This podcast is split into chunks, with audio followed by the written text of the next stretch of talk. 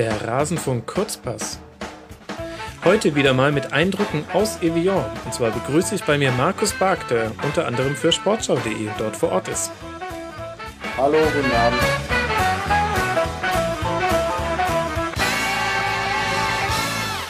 Markus, wie toll, dass du wieder Zeit für mich gefunden hast, obwohl ihr vor Ort ja doch einen stressigen Job habt. Vielen Dank. Kein Problem. Heute ist ja spielfrei und um diese Zeit geht das dann problemlos. Mhm, also wir nehmen Montagabend auf für alle Hörer, die das jetzt vielleicht erst am Dienstag hören werden.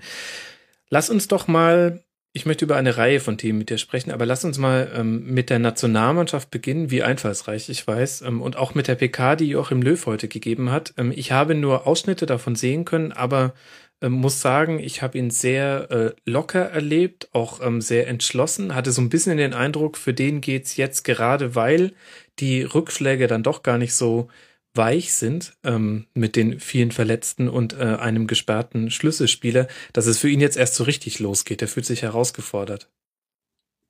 Das denke ich auch. Der Eindruck, dass er sehr locker ist, den hat man eigentlich schon seit vielen Monaten. Nach dem WM-Titel hat da, glaube ich, äh, so eine Entwicklung eingesetzt, dass er viel entspannter ist. Was natürlich auch dazu beiträgt, und er hat ja heute auch gesagt, ich liebe solche Spiele, ist, äh, dass er inzwischen äh, nicht dauernd hören muss, er hat noch gegen keine große Nation gewonnen. Das war mhm. ja mal ein, großes Thema.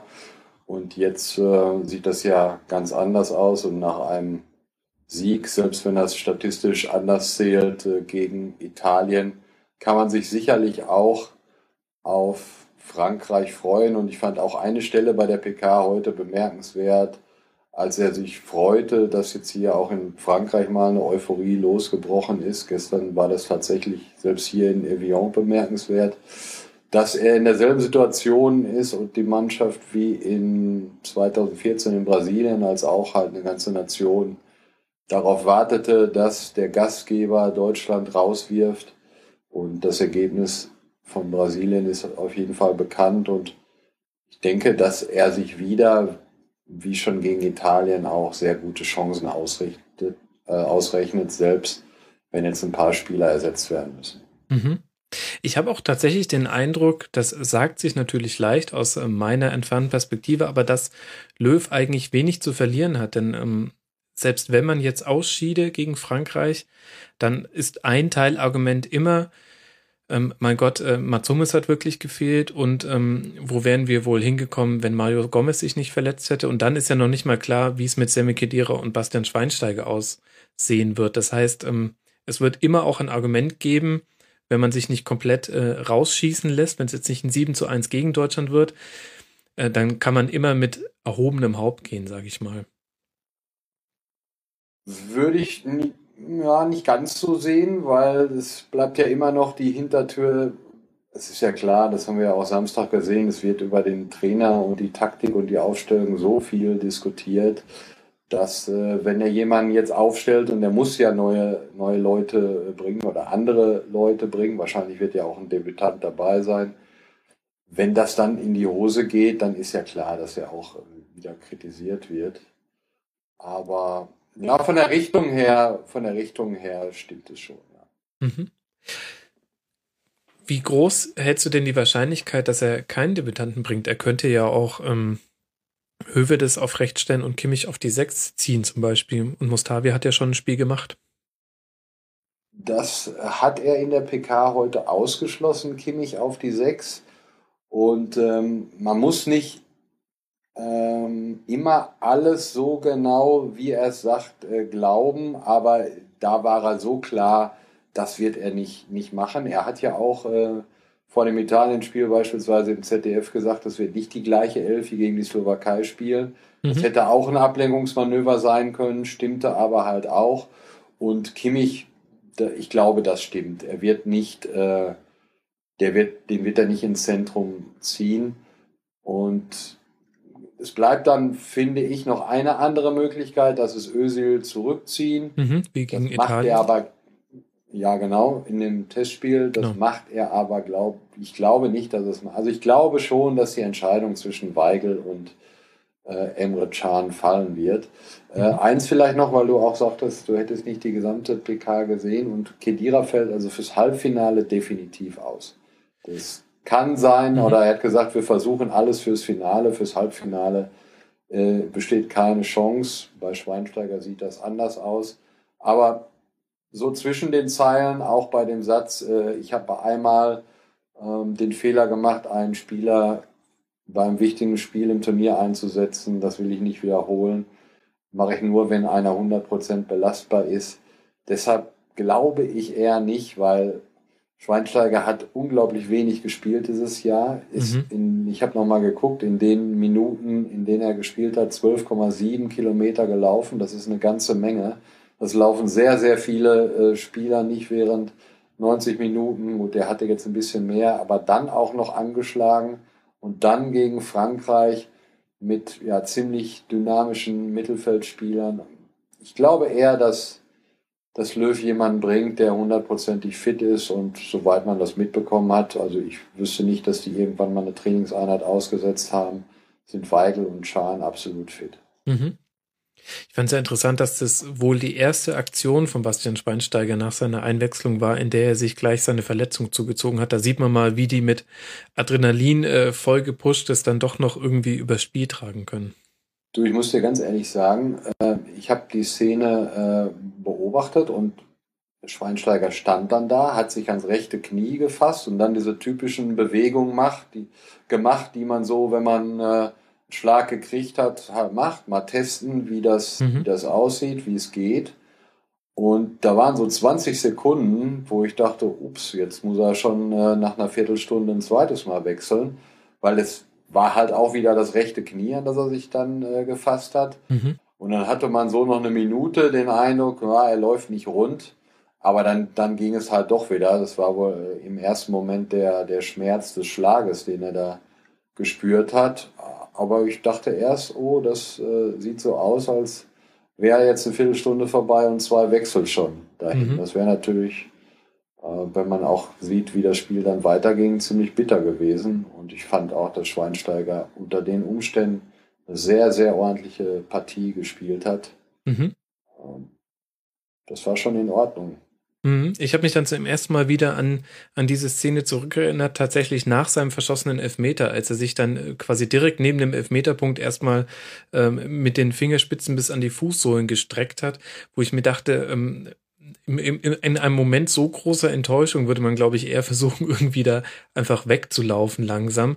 Ähm, und da dachte ich mir, das sieht irgendwie auch nach Schmerzen aus. Warum dehnt er sich jetzt quasi aus mitten neben dem Elfmeterpunkt? Ähm, da, da habe ich mir dann kurz gedacht, lief der nicht unrund und hat sich ja leider bestätigt.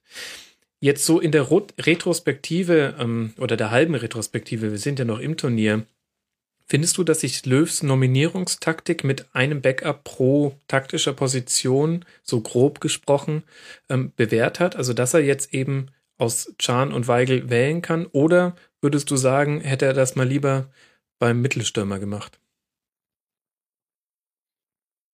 denke schon, dass sich das bewährt hat, weil beim, beim Mittelstürmer hat er ja immer noch mehrere Optionen. Götze kann das spielen, Müller kann das spielen. Zur Not, glaube ich, könnte das auch Ösel spielen. Also der hat mhm. äh, in der Nationalmannschaft, als das letztens, letztmals versucht wurde, hat das nicht gut gemacht. Das war aber auch ein Testspiel. Ähm, bei der U21-EM, die die gewonnen haben, kann ich mich erinnern, dass er äh, das auch einige Spiele gespielt hat. Das wäre natürlich auch nochmal ein Überraschungsmoment. Ich glaube nicht, dass es, dass es passieren wird. Aber die Möglichkeit ist auch da. Draxler ist auch äh, ab und an jetzt in die, in die zentrale Spitze gegangen. Äh, ist jetzt auch nicht unbedingt seine, seine Position. Aber Löw ist halt jemand, der der sagt sich, äh, bevor ich jemanden in den Kader nominiere, von dem ich nicht 100% überzeugt bin, nur weil er, äh, dann lasse ich ihn halt weg, auch wenn er die Position spielen kann, auf der wir äh, etwas knapper besetzt sind. Mhm. Äh, jetzt ist ihm natürlich Reus auch äh, weggegangen. Das ist einer, der auch die Position hätte spielen können. Und das, das finde ich eigentlich okay. Wenn man von der Lösung nicht überzeugt ist, dann soll man es bleiben lassen. Mhm. Vielleicht gibt es auch tatsächlich zu Gomez nicht den 1 zu 1 Ersatz, den es halt zu anderen Spielern gab. Also wenn man jetzt sieht, auf rechts ähm, hat er sich letztlich entschieden zwischen Rudi und Kimmich und ähm, erstaunlicherweise ähm, für viele Beobachter Rudi nach Hause geschickt, der vorher ja. ähm, immer mit dabei war. Aber das hat sich bewährt und ähm, bei Weigel konnte man es jetzt noch nicht im Turnier sehen, aber man hat es in der Bundesliga-Saison gesehen, dass der auch in seiner Debütanten-Saison in der ersten Liga wahnsinnig passsicher, ähm, anspielstark war ähm, und einfach sehr, sehr schlau gespielt hat und deswegen auch so viele Ballkontakte hatte. Ähm, also hat, hat schon anscheinend an den Stellen, wo er auch ernsthafte Backup-Möglichkeiten hatte, ähm, die Entscheidung sich nicht leicht gemacht und bisher ist er damit ganz gut gefahren. Was würdest du sagen, wie ist so die Stimmung in der Mannschaft auch? Kann, kriegt man dafür ein Gefühl, wenn man vor Ort ist, oder ist es schwierig, weil man immer nur die reingewaschenen ähm, PK-Zitate bekommt? Das ist natürlich schwierig, weil man nie so eng dabei ist, dass man das hundertprozentig äh, beurteilen kann. Aber das, was man so auch im Gespräch mit Leuten vom DFB hört, ist das äh, alles alles in Butter, auch Spieler, die früher mal so ein bisschen, äh, wie soll ich sagen, nicht isoliert waren, aber das ist ja auch ein offenes Geheimnis, dass, dass Mats Hummels mal mit einigen Kollegen äh, mhm. ein bisschen Theater hatte.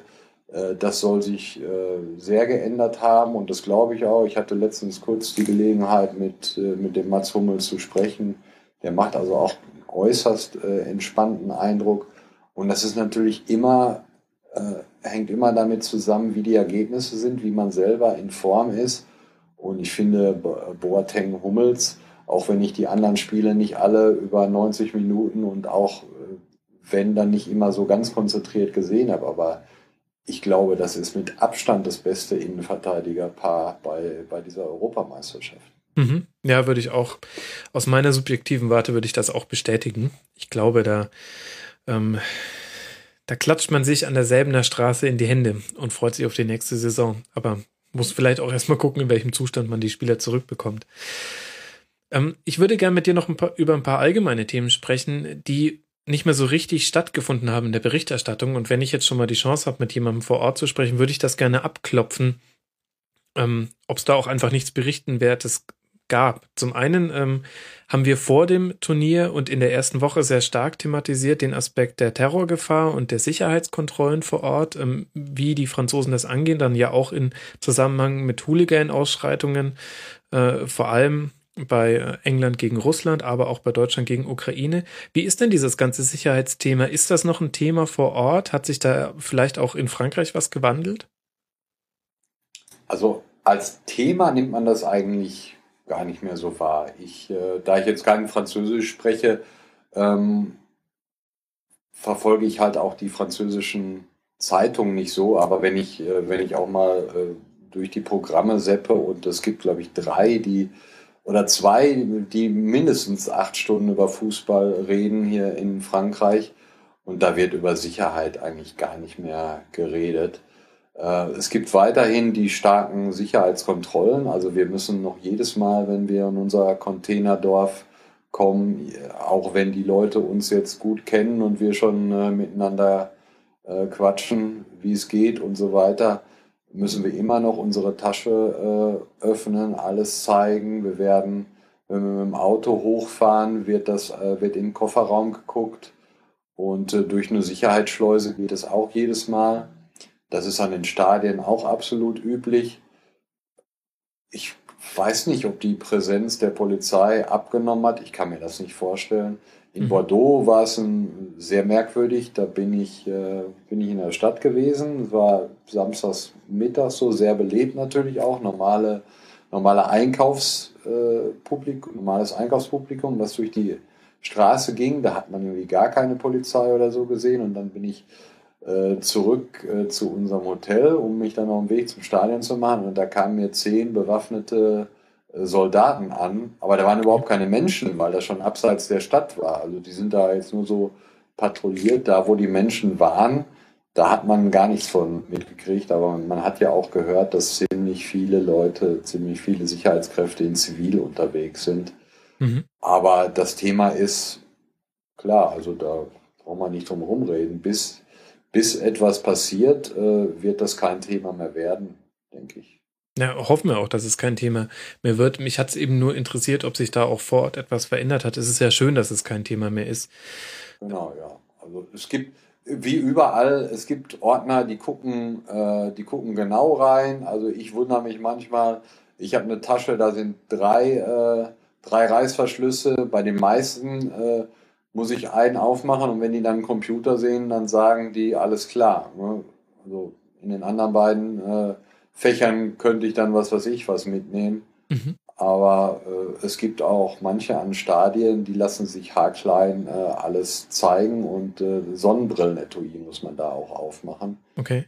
Das kostet dann natürlich Zeit und manchmal sind die Schlangen wirklich lang, weil es nur eine Schleuse gibt und es sind ja unglaublich viele äh, Journalisten und auch Techniker und Stewards und ach, was weiß ich, auch die Sicherheitsleute selber werden ja äh, nochmal kontrolliert, wenn sie ins Stadion gehen. Mhm. Da kann schon, äh, da kann schon mal eine Stunde vorbei äh, ziehen, bis man dann im Stadion ist. Und haben dafür, hat dafür die Mehrheit Verständnis oder? Ja, absolut. Okay. Also ich kann mich nur an eine Situation erinnern, das war wirklich ein bisschen blöd, weil es da einen Platzregen gegeben hat nach dem Training und äh, das war so, wo als alle schon 20 Mal da durchgegangen sind und dann, weil das Zelt ist viel zu klein, als dass alle da reinpassen und wenn man dann da im Regen steht und hat mhm. irgendwie um 11 Uhr noch einen ganzen Arbeitstag vor sich und merkt jetzt gerade, wie man äh, komplett nass wird, dass man da, dass dann jemand sagt, oh, Leute, lasst uns doch jetzt bitte mal so durch, es regnet wie, äh, wie Sau, dann aber das ist das Einzige, woran ich mich erinnern kann. Ansonsten ist das inzwischen, es ist ja auch im Bundesliga-Stadion inzwischen üblich, von daher hat da auch jeder Verständnis für. Mhm. Warst du damals auch vor Ort beim Testspiel im November ähm, Deutschland gegen Frankreich? Also ich könnte eine Geschichte dazu erzählen, warum es zufälligerweise nicht äh, der Fall war, aber ähm, um es kurz zu machen, es war tatsächlich totaler Zufall. Ich hatte die Karte zu Hause. Äh, ich hatte jetzt noch nichts gebucht, weil das von Dortmund aus fährt man mit dem Thalys ja in ein paar Stunden nach Paris. Das mhm. wollte ich kurzfristig machen. Äh, es hatte sich aber äh, durch eine private Sache so ergeben, dass ich halt dann halt darauf verzichtet habe und habe Paris selber nicht erlebt habe dann äh, Hannover miterlebt. Äh, ich habe aber hier, ich weiß, vielleicht haben es ja einige gesehen, mit dem Bernd Schmelzer, der damals im November auch da war, fürs Fernsehen gesprochen. Und als wir dann im Stadion waren und wir darüber gesprochen haben, habe ich schon bei ihm äh, gemerkt, dass das nochmal was mit ihm verändert hat. Und ich mhm. hatte es ja auch beim ersten Mal erzählt, da dieses komische Geräusch und so, das, ja. das war, da war ihm schon nicht ganz so mulmig, zumal die gleichen Räume, als äh, in denen die damals untergebracht war, also äh, das, das Büro, wo die ARD dann äh, und auch das ZDF seine am Ü-Wagen steht und das war alles gleich, gleiche Umgebung und so und von daher äh, kann ich voll verstehen, dass sie schon da äh, erstmal ein mulmiges Gefühl hatten. Das war sicherlich keine angenehme Nacht. Mhm. Ja, also es ging sogar mir, ehrlich gesagt, am Bildschirm so. Ich habe das damals ja auch nur als äh, TV-Zuschauer erlebt. Ähm, aber ich fand es auch schon irgendwie komisch, ähm, allein die Absperrung wieder zu sehen ähm, vom Stadion, die man dann irgendwann halt einfach so gut vor Augen hatte, weil man äh, den, den Tathergang geschildert bekam und äh, dann immer Karten eingeblendet wurden. Ja, merkwürdige Situation, aber ähm, klopfen mal auf alles Holz, was wir verfügbar haben, dass, ähm, dass wir das jetzt auch nie wieder thematisieren müssen im Rasenfunk. Mich hat es nur interessiert, weil man darüber so wenig gesprochen hat. Hast du denn? Die letzten Tage auch, äh, habe ich mich auch mal gefragt, ob das, äh, aber gut, das ist halt so, ne? wenn es man kann ein Thema nicht äh, oder man bringt ein Thema nicht auf, wenn es, wenn es keines ist, wenn es keinen aktuellen Anlass gibt. Vielleicht eine Sache noch, weil äh, da gab es ja irgendwie auch in der Vorberichterstattung viele, die gesagt haben, die, die Stadien, da gibt es drei Sicherheitsgürtel drumherum und drei Ringe und drei Sicherheitskontrollen. So schlimm äh, war es überhaupt nicht. Also mhm. es, es ist verstärkt worden im Vergleich zu den anderen Turnieren, kein Zweifel aber auch jetzt nicht so übertrieben, äh, dass, dass man da stundenlang äh, durch etliche Sicherheitskontrollen muss. Mhm. Ja, das eigentlich Schlimme ist ja, dass, während wir drüber reden, dass äh, in Frankreich nichts passiert ist bisher, an anderen Orten der Welt ganz schreckliche Dinge ähm, passieren, aber ähm, das, ähm, ja, wenn man da ständig drüber nachdenkt, ähm, macht es einen auch kaputt. Ähm, wobei man die Berichterstattung hierzulande da nochmal hinterfragen könnte, aber das wollen wir, also das muss dann vielleicht ein anderer Podcast machen, nicht der Rasenfunk. Hast du denn noch irgendwas mitbekommen äh, von vereiteten oder vielleicht ähm, nicht berichteten ähm, Hooligan-Zusammenstößen? Man hat ja auch vor den deutschen Hooligans so einige Warnungen gehört. Und es hat ja zumindest auch bei Deutschland gegen Ukraine auch tatsächlich Schlägereien gegeben. Gab es da nochmal irgendwas oder ist das auch ein Thema, was, weil nichts mehr vorgefallen ist, auch nichts mehr, nicht mehr relevant war? Ich denke auch, es ist wenig passiert in den, in den letzten Tagen in der Richtung. Keine Stühle werden geschmissen, keine Auseinandersetzungen mehr. Liegt natürlich auch daran, dass äh, jetzt nur noch wenige Mannschaften im Turnier sind und ja, Island und Irland und so weiter, da weiß man ja, dass da bei den Fans äh, nichts passiert. Ich hatte das auch gehört, dass sich deutsche Hooligans da verabredet haben, um sich irgendwo zu treffen, ist aber auch nicht, nicht so gewesen. Beim zweiten Mal Lille ähm, hing auch wieder die Reichskriegsflagge an der gleichen äh, Brasserie wie beim, mhm. beim ersten Spiel. Also eigentlich ja unfassbar. Die Polizei, ich habe mit der Polizei gesprochen, die sagten, wir wissen das, wir beobachten das, aber solange äh, da nichts passiert, machen wir nichts. Also die fahren da eine, eine Deeskalation. Äh, und äh, ja, es gibt natürlich, ich bin auch bei Twitter, äh, als ich diesen Tweet rausgehauen habe, äh, bin ich natürlich auch von irgendwelchen Schwachköpfen dann äh, angeschrieben worden. Ja, aber die ist ja auch nicht verboten ja, de jure ist das dann so, vielleicht sieht die Polizei das auch so, ähm, aber es ist natürlich schlimm, diese, diese Verharmlosung und diese Leute, die sich dann stolz davor äh, fotografieren lassen, die möchte auch niemand sehen. Äh, aber es ist halt auch Tatsache, dass nichts passiert ist, zumindest äh, weiß ich von nichts. Und ich hatte mit dem Korrespondenten auch telefoniert und dem gesagt, du, da, das ist da, weil ich ja dann auch zum Stadion musste und der sagte, ja, ich gucke mir das an, ob da was ist und da war halt dann nichts. Ne? Die sind irgendwann äh, dann auch zum Stadion. Also ich weiß nicht, ob sie Karten haben, das kann ich nicht beurteilen. Mhm. Äh, ob die dann da geguckt haben oder zum Stadion gegangen sind, das, das weiß ich nicht. Aber ich habe nichts Nennenswertes in den vergangenen zwei, drei Wochen gehört oder mitgekriegt. Okay. Ähm, was ja immer wieder thematisiert wird und unterschiedlich kritisch gesehen wird, äh, von je nachdem, auf welche Art Fan man trifft oder auf welche Haltung einfach dazu, äh, sind die Fangesänge der deutschen Fans in den Stadien. Ähm, da haben wir unter anderem das äh, inzwischen berühmt-berüchtigte Lied der bösen Onkels. Wir haben, ähm, inzwischen wird die Nationalhymne gesungen und ähm, immer wieder geistern Tweets herum, die ich natürlich nicht verifizieren kann, weil ich nicht vor Ort bin, auch von, ähm, von fremdenfeindlichen und antisemitischen Gesängen. Ähm, hast du sowas auch wahrgenommen? Und was mich vor allem noch mehr interessieren würde, dagegen tun könnte ja tatsächlich nur eine organisierte Masse etwas. Und das wäre dann der Fanclub Nationalmannschaft powered by Coca-Cola. Ähm, da würde mich deine Einschätzung interessieren. Hat der DFB Sieht er das überhaupt auch diese Problematik oder findet man das vielleicht auch gar nicht problematisch? Das muss ich dir ehrlich sagen, da bin ich, äh, bin ich überfragt, weil ich mir um diese Fanbelange in der Beziehung äh, noch gar nicht so äh, gekümmert habe, weil das auch nicht zu meinem äh, Aufgabengebiet mhm. gehört. Ähm, also klar, am, am wann war das Spiel Samstag gegen Italien, mhm. gab es die Fangesänge Scheiß Italiener, das war für jeden zu hören und ich muss dir ehrlich sagen, wahrscheinlich dieses Lied von den bösen Onkels ist wahrscheinlich das, wo ich mich die ganze Zeit frage, was singen die überhaupt? Äh, deshalb gucke ich da immer, wenn, immer wenn das gesungen wird, gucke ich bei Twitter nach, ob irgendjemand da was zu schreibt.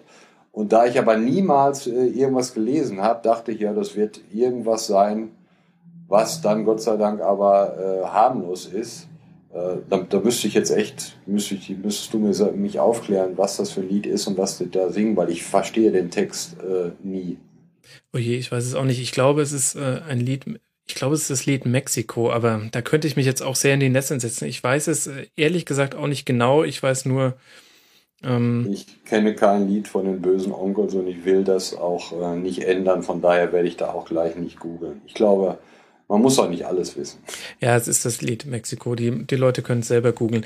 Ähm, ja, interessante Frage irgendwie. Eigentlich müsste man diese Frage mal an den DFB stellen, finde ich, ob das überhaupt als Problem wahrgenommen Ja, ja, das kann man machen. Es gibt, ähm, ich meine, der Fanclub Nationalmannschaft ist ja organisiert. Die haben sicherlich einen Sprecher. Ich weiß nicht, ob das über die Medienabteilung des DFB dann geht. Also ich kann das morgen beim Training äh, gerne mal fragen, wer der Ansprechpartner ist, wen man da fragen kann. Und wenn das dann jemand machen möchte, und du kannst ja mal dann anrufen oder anmailen, vielleicht hat er ja auch mal Zeit und Lust, in den Rasenfunk zu gehen. Markus, da hast du mir gerade eine Tür geöffnet, durch die ich sehr gerne gehe. Das, ähm, wenn du das machen könntest, äh, sehr nett, dann du gucken wir mal. Ich nur morgen früh auch noch mal kurz vor elf dran erinnern, weil sonst vergesse ich es garantiert. Äh, das werde ich sehr gerne tun, dann gucken wir mal. Das, ähm, äh, wahrscheinlich wird es im Rahmen der EM nicht mehr klappen, aber ähm, kann ja auch mal, kann man ja auch mal so einfach diskutieren, denn es interessiert mich wirklich, ähm, wie man dem gegenübersteht. Und dann gibt es noch ein, ein anderes Thema, was im Vorfeld der EM einmal kurz ähm, aufploppt und dann während der EM. Ähm, und zwar den ganzen Themenbereich Doping und dann im Zuge der EM auch äh, Schmerzmitteleinsatz. Doping wurde vor allem deshalb relevant, weil es ein höchst interessantes Urteil gab. Die Dopingproben vom äh, Dopingarzt Fuentes, ähm, auch die Fußballerproben, die irgendwie mysteriöserweise immer aus seinem Prozess rausgehalten wurden, die dürfen jetzt ähm, geöffnet werden, wenn ich das richtig verstanden habe. Auch dazu wird es bestimmt noch mal was im Rasenfunk geben, wo wir da ausführlicher drauf ähm, eingehen. Das äh, war ganz kurz vor Beginn der EM, deswegen ging das ein bisschen unter. Und dann gab es während der Europameisterschaft eine Recherche de, ähm, des Recherchenetzwerks Korrektiv, ähm, die wir auch mal mit Jonathan Sachse beim Tribünengespräch zu Fußballdoping zu Gast hatten. Wer sich für den Themenkomplex interessiert, da gibt es vier hoffentlich ähm, informative Stunden dazu. Da müsste man nach dem Tribunengespräch zu Fußballdoping suchen. Die haben im Müll von mehreren ähm, Teams gewühlt, buchstäblich, sind nicht bei allen an die Mülleimer rangekommen, unter anderem bei der deutschen Nationalmannschaft, aber haben hohe ähm, Dosen von Schmerzmitteln gefunden, in, im ukrainischen Müll vor allem, ähm, und vor allem relevant ähm, in Spritzenform, was man eigentlich aus verschiedenen Nebenwirkungsgründen gar nicht mehr so macht. Und ähm, was zumindest fragwürdig ist. Jetzt sind ähm, da keine verbotenen Substanzen mit dabei gewesen. Aber ich finde das Thema Schmerzmittel so interessant. Ähm, du als erfahrener Hase, sag mir mal, wie sollte ich denn als äh, noch nicht so erfahrener Hase in meiner Berichterstattung damit umgehen? Dass ähm, es gibt die Realität, Schmerzmittel ähm, gehören zum Alltag eines Fußballprofis dazu und gleichzeitig gehört es auch zur Berichterstattungsmentalität oder Realität, dass ich zum Beispiel auch ich hier im Rasenfunk Bastian Schweinsteiger dafür feier, wenn er sich durchs WM-Finale 2014 schleppt? Oder sollte er jetzt zum Beispiel doch auflaufen? Oder letztlich habe ich ihn auch dafür gefeiert, äh, vorhin erst vor ein paar Minuten, dass er gegen Italien äh, trotz Verletzungen der ersten Aktion weitergespielt hat. Man will nicht immer der Miesmacher sein, der sagt, ja, aber es könnte ja auch ähm, Schmerzmittelmissbrauch sein oder im schlimmsten Fall sogar Doping. Aber auf der anderen Seite muss man es ja doch auch immer mal wieder thematisieren, denn der Fußball geht da schon sehr gerne drüber weg über dieses Thema, oder? Das sehe ich genauso wie du. Äh, ich finde aber, das ist einer der Bereiche, wo man genauso wie Hooligans, äh, äh, rechtsradikale äh, Unterwanderung im Fußball das sind Bereiche, wo man sich raushalten soll, wenn man nicht über das Wissen verfügt, um seriös und fundiert darüber zu berichten. Mhm. Und das Wissen müsste ich mir aneignen, habe ich nicht. Ähm, bei Schmerzmitteln auch nicht. Und das ist ein Thema, da müssen, da müssen wirklich Experten ran, wie, an, von dir angesprochenen gerade. Ich habe es auch mit Interesse gelesen. Natürlich ist Schmerzmittel ein großes Thema im, im Leistungssport und hundertprozentig äh, auch im Fußball. Ja. Einerseits muss man natürlich sagen, muss jeder selber wissen, was er seinem äh, Körper zumutet, beziehungsweise die Ärzte müssen wissen, was sie den Körpern ihrer äh, Klienten zumuten oder ihrer Patienten in dem Fall. Das ist furchtbar viel Grauzone.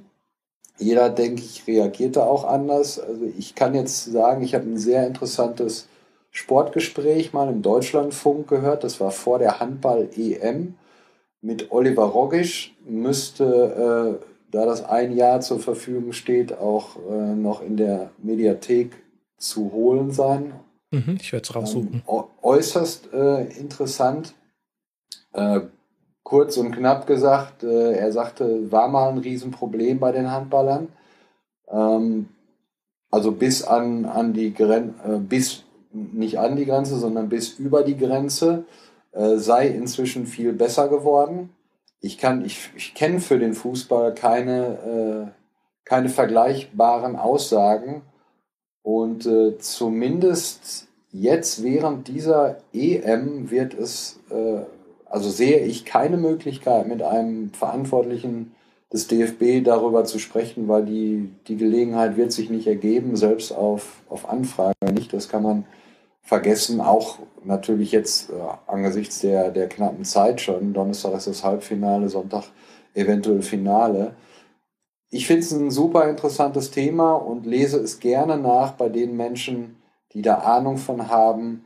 Ähm, aber ich sage für mich, ich habe nicht die Ahnung davon, um da, äh, um da seriös drüber zu berichten und das einfach mal so im Halbsatz dann mhm. äh, anzudeuten, wenn der äh, Schweinsteiger Donnerstag spielen sollte, so nach dem Motto, ja, man möchte ja nicht wissen, wie der jetzt äh, fit gespritzt wurde oder so, das ist, das ist albern und äh, das hat auch niemand was von. Ja, okay, da gebe ich dir schon recht, aber auf der anderen Seite, wenn sich nur die absoluten Experten äh, zu allem äußern, dann werden zum einen ganz, ganz viele Leute gar nichts mehr sagen, bei manchen vielleicht gar nicht mehr so unangenehm. Aber nee, was ich ganz ernsthaft meine, ist, ähm, das kann ja auch nicht die Lösung sein, dass man letztlich ja dann, letztlich geht man dann doch diese Schweigetaktik ein, die unter anderem ja auch der DFB fährt. Wenn du mir sagst, man bekommt dazu auch gar keine Aussage, wo ich jetzt ähm, mal unterstellen würde, die Hypothese, ähm, eigentlich müsste man, wenn man äh, dazu, ähm, also wenn man da eine absolut reine Weste hat, kann man da doch eigentlich auch super drüber reden. Ähm, ich will jetzt nicht unterstellen, dass es eine unreine Weste gibt, aber man macht doch dann diese Schweigetaktik mit. Ja, das ist ähm, also nicht falsch verstehen, das, das hat jetzt nichts mit dem Thema zu tun. Das ist mhm.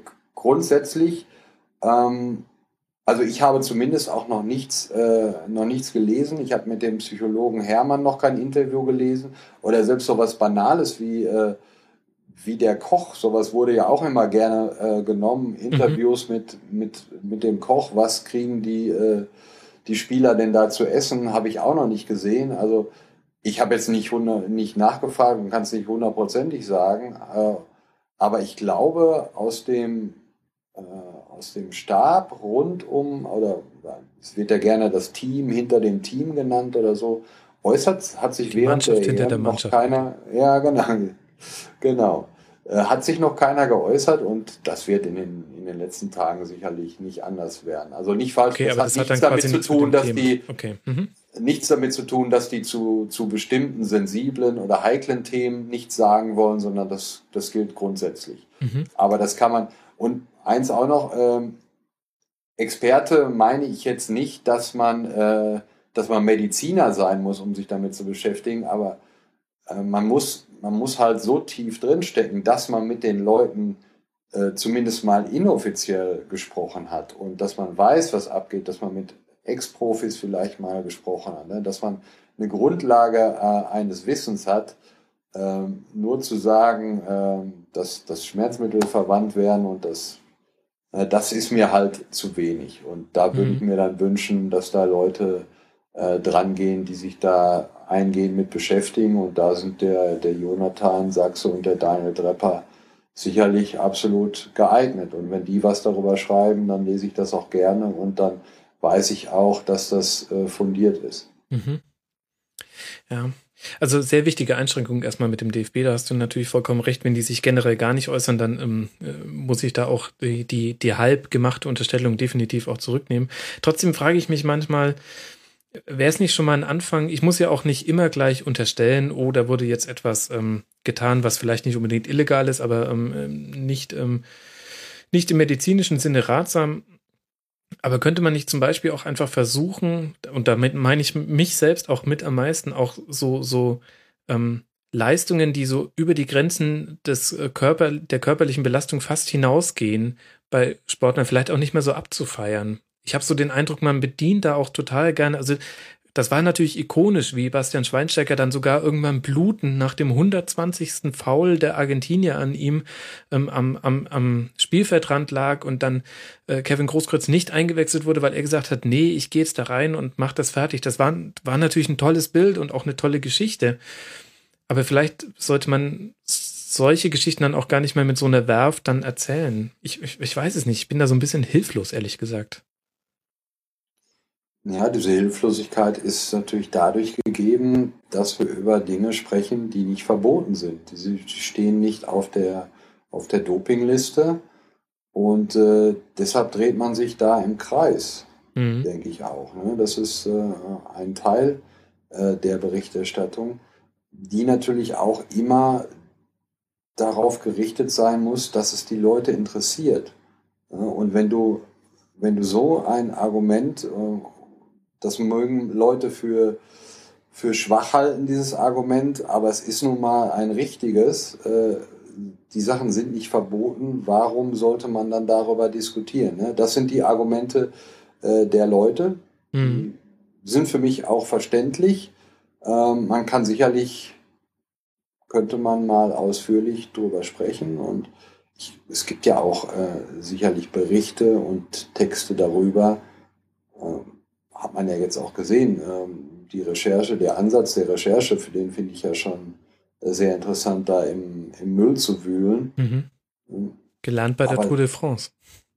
Das ist richtig, ja. Das äh, wird ja vielleicht auch uns in den nächsten Wochen dann noch häufiger begegnen, wieder das äh, Müll ja. Also ich weiß, ich, äh, aber Tour de France, vielleicht, also der Kollege Michael Ostermann, der jetzt für die Sportschau gerade bei der Tour de France ist, ähm, das kann sein, dass der sich da äh, viel besser auskennt als ich, weil du im Radsport, äh, selbst wenn äh, selbst wenn das wenn vielen Fahrern das natürlich auch auf den Geist ging, dass sie dauernd auf Doping angesprochen werden, aber die Zugänge zu den Fahrern und die mal zur Seite zu nehmen und mit denen mal ja, ein inoffizielles Gespräch zu führen, die sind äh, immer noch deutlich besser als bei den Fußballern. Mhm der könnte dir sicherlich äh, wesentlich mehr über Schmerzmittel im Radsport und ja, dann auch Leistungssport erzählen, aber ob der beim Fußball so weiß. Also ich kenne jetzt keinen, der, äh, ich kenne keinen, der, der, da, mal recherchiert hat, außer jetzt den der genannten. Mhm.